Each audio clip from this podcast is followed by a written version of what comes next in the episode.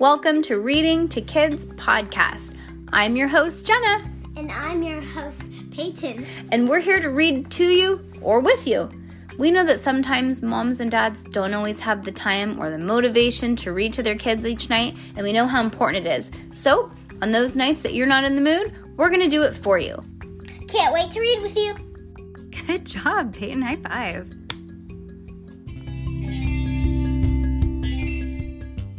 Okay, she's really waking up this time, right, Peyton?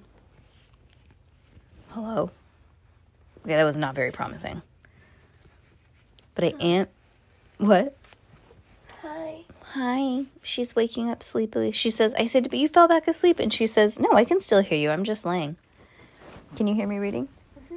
Are you are you actually listening? Mm-hmm. Okay. What happened in the in the last chapter? So, You can just say what happened at the end. okay. Um, Max Ernest went to go get chocolate, and when he was eating the bar, Mhm. he kept making the noises that the man made. Okay. And she realized- people she was listening. Yeah, and then he realized. He realized that the, he was his, that guy was his future self. She was listening all along. Impressed. All right. Okay, I understand. It's like morning and cozy. And it's like freezing outside all of a sudden, huh? It's weird. Weather, weather up here is weird. I'm All right. sorry. I'm sorry. I, um, at my dad's house, I was freezing I know. I, night. I know because you went camping, huh? Yeah, with only three blankets. Okay, that's not good. We're gonna if you go camping, we're just gonna start sending you with those very warm jam jams. Okay, deal. This isn't what it looks like. Secret series by book number. We're on four. Sorry. It's okay. Chapter negative one.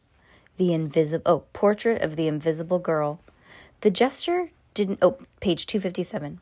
The jester didn't find Cass until he almost tripped over her. She was lying on a bed of pine needles, half awake. Oh, there you are. The jester hovered over her above his.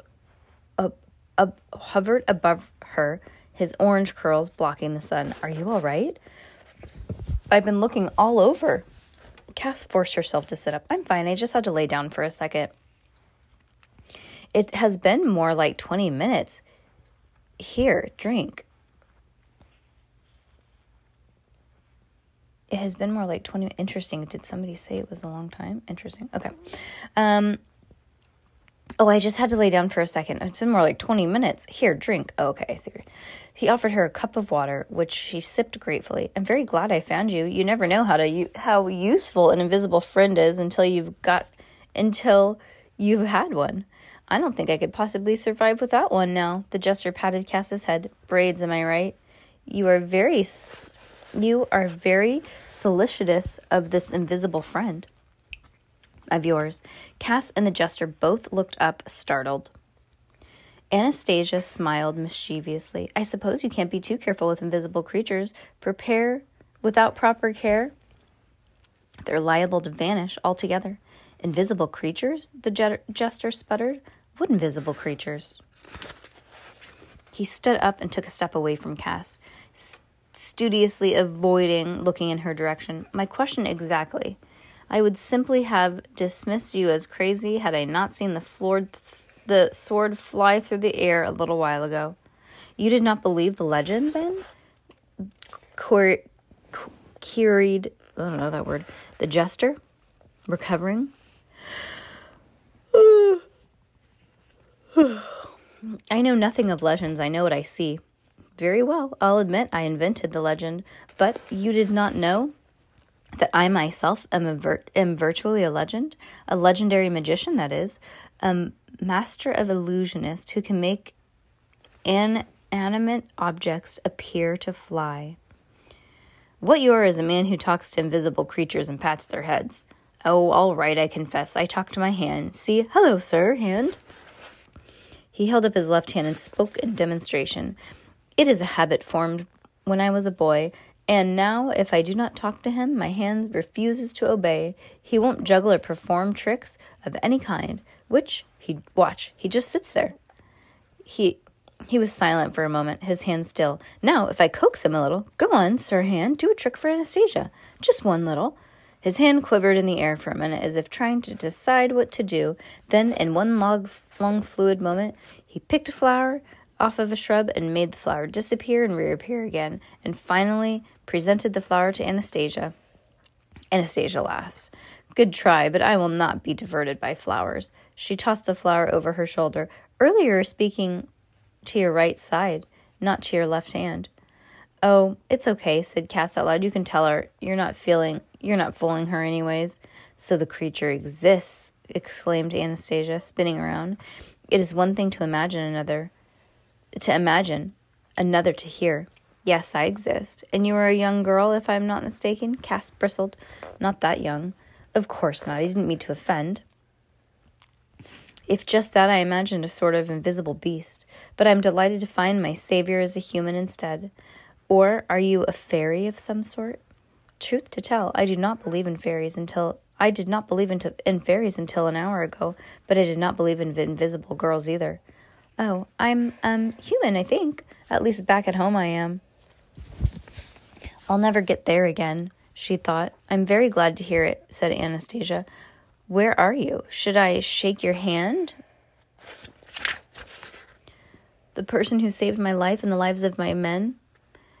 You didn't shake my hand, grumbled the jester. Didn't I save you, you two? Embarrassed but pleased, Cass reached out to shake Anastasia's hand. Here, I'm Cass. Well, Cassandra is my full name. Nice to meet you. Anastasia grabbed Cass's invisible hand between her two large ones. Oh, long fingers like mine. And good for horse horses and weapons. And she has ears like mine, said the jester. Good for good for they must be good for something. Listening. Yep. he doesn't he obviously doesn't know that yet though. I hear pretty well sometimes, Cass offered, but I don't think it's because my ears are big and pointy. I think it's because I have strong inner ears or something like that. Good hearing does run in the family, boasted the jester. For a second time, Anastasia looked astonished. You and the visible and the invisible girl are family? Why are you surprised? asked the jester. To you, I'm practically invisible myself. That hardly explains it. Cassandra is. That hardly explains it. Cassandra is my great great. Oh, wait, should I say. Oh, I think I'll just tell her, said Cass. I mean, it's just a little bit. Cass turned out, as it turned out, Cass told the story herself, and at great length, filling in the details that she had not mentioned to even the jester. Naturally, Cass worried that she was betraying her vows of the sec- of secrecy by revealing too much about the secret and about the Terces society, but she figured telling people in the past wasn't the same as telling people in the present. Besides, the jester was was the founder of the Terces society and or would be if anybody should be allowed to hear or mention of the secret as he was as he as for Anastasia, Cass felt a kinship with her that she couldn't quite explain. She should ask them what year is it. Yeah, that's true.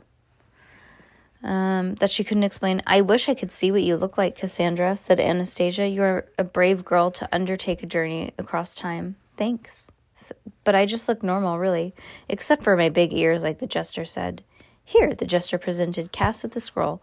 What What's this? asked Cass, unrolling the scroll to reveal a piece of blank parchment. I was going to write my letter of resignation to the king on it, but I never got the chance. You may have it. Uh, for what? To draw yourself, of course. This clay should work perfectly. He handed her a lump of red clay from the ground. Yes, please draw, Cassandra, said Anastasia. I don't know, I'm really bad at drawing. I don't think I could make it look like me. Well, if it doesn't, we will never know, will we? The jester pointed out under pressure. Cass sketched for a few minutes until when finally she was distinctively unhappy with the product. Between the stiff braids and the exaggerated pointy ears, her drawing had the ar- cartoonish quality of something a cruel classmate might have scribbled in a notebook, and the pa- and passed it on to Cass's locker. But the adults seemed to like it.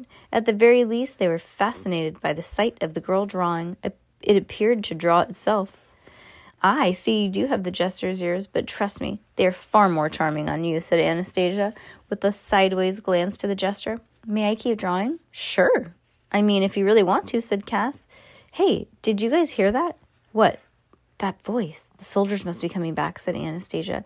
I expected this, not Now that they are away, they are questioning what they saw, and they are worrying what happened to them. If they fail to bring to bring my head to the king, we must go. The men are waiting. The jester smiled. There was no more talk of being exiled from the group. No, don't worry. It's not a soldier, said Cass.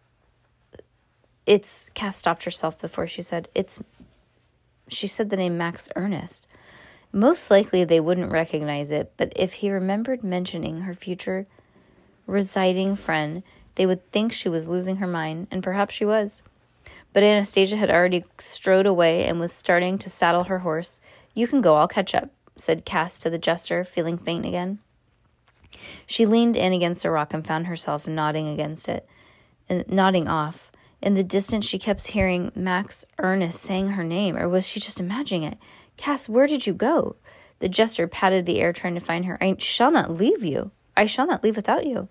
Max Ernest would be so disappointed when she came back without the secret, she thought. If she came back. Cass struggled to keep her eyes on it. I'm right here, but I don't know. I don't know for how long. I know this sounds weird, but I think someone is calling me away or maybe just fading out of this world. Nonsense, you look good as ever. Your skin's so clear without a blemish. Get it? Because she's clear. That's actually funny. Ha, Cass tried to laugh but couldn't quite couldn't quite manage it. Jester turned serious. What is it that you wanted to tell me earlier? You said it was important. Uh oh. It was Lord Pharaoh, and it's important, really important. Cast that straight up, summoning her energy. He knows about the secret. Your secret? Well, it's not mine yet. That's why I'm I am after I'm gone, you have to go after him for me. Lord Pharaoh, that's an awful that awful alchemist. Why would I go want to go near him? To find the secret yourself, of course, and to keep him from learning it or from using it if he already knows it. You can you can start the Terces society like you were supposed to. The jester looked distressed. I don't know. Lord Pharaoh is not is a very powerful man. I am just a jester, not even a proper jester anymore. Well, I'm sure Anastasia will help. Anyways, you don't have a choice. History depends on it. Otherwise, the Midnight Sun will have the, the secret instead of you. You are very bossy for an invisible girl. You know that? Promise me. Very well, I promise. And then when you find the secret, you have to leave it for me. How do I leave it? How do I leave you a secret? Do you assume that it has physical properties? You know what I mean. A clue, a message. Just write something and leave it for me so I can find it in the future. Where? You can leave that on. Actually, it's nice to have an extra light. Please, thank you. Where? I don't even know where you live, or rather, where you will live. Cass quickly thought the name of her hometown home would mean little to him. Even the name of her country would mean little. She did her best to identify where she lived using a name she would recognize, a bit more like 20 questions. Then she had an inspiration to forget about then she had inspiration. Forget about my house. It's too iffy. My grandfathers have a fire station. You should leave a message there. The jester looked confused. A fire station? Is it like a signal fire? No, it's not actually a fire. It's for people who put out fires, but that's besides the point. The fire station isn't even a real fire station anymore. My grandfathers have it as a store. Um, they call the fire sale. Oh, that's so cute. I forgot about that. The problem is, it doesn't exist yet. Cast that for a second. What if you made some kind of capsule or something? You know, like people under my under cornerstones. Um, maybe the jester appeared the gesture it appeared was not exactly following her every word. What if I left you a message under a lodestone? Would you recognize a lodestone if you saw it? Okay, Cass said eagerly. Where would you leave a lodestone? Where would you leave the lodestone? She tried to push herself up further, but she was too weak and fell backwards. Above her, the jester was answering her question, but she couldn't make out the words. Again, she was hearing the voice call her name. Max Ernest? She called out impulsively, and soon she thought she tried as hard as she could to keep her eyes open. Darkness overcame her. I, will I ever wake up again? She wondered as she fell asleep. And if I do, when will it be? What do you think is happening? Maybe the chocolate's wearing off. Yes. You're actually very smart. The chocolate is wearing off. Well, that was like weeks. That was crazy, huh? That's wild that it lasted so long. Remember the guy that made it? Mm-hmm. Señor Hugo said he made it really strong. Mm. And they're going to be like, that's it. All we needed to do was take her home and she woke up. But that's it. That's probably it. The chocolate just wore off, huh? Yeah. All right. Well, see you guys next chapter.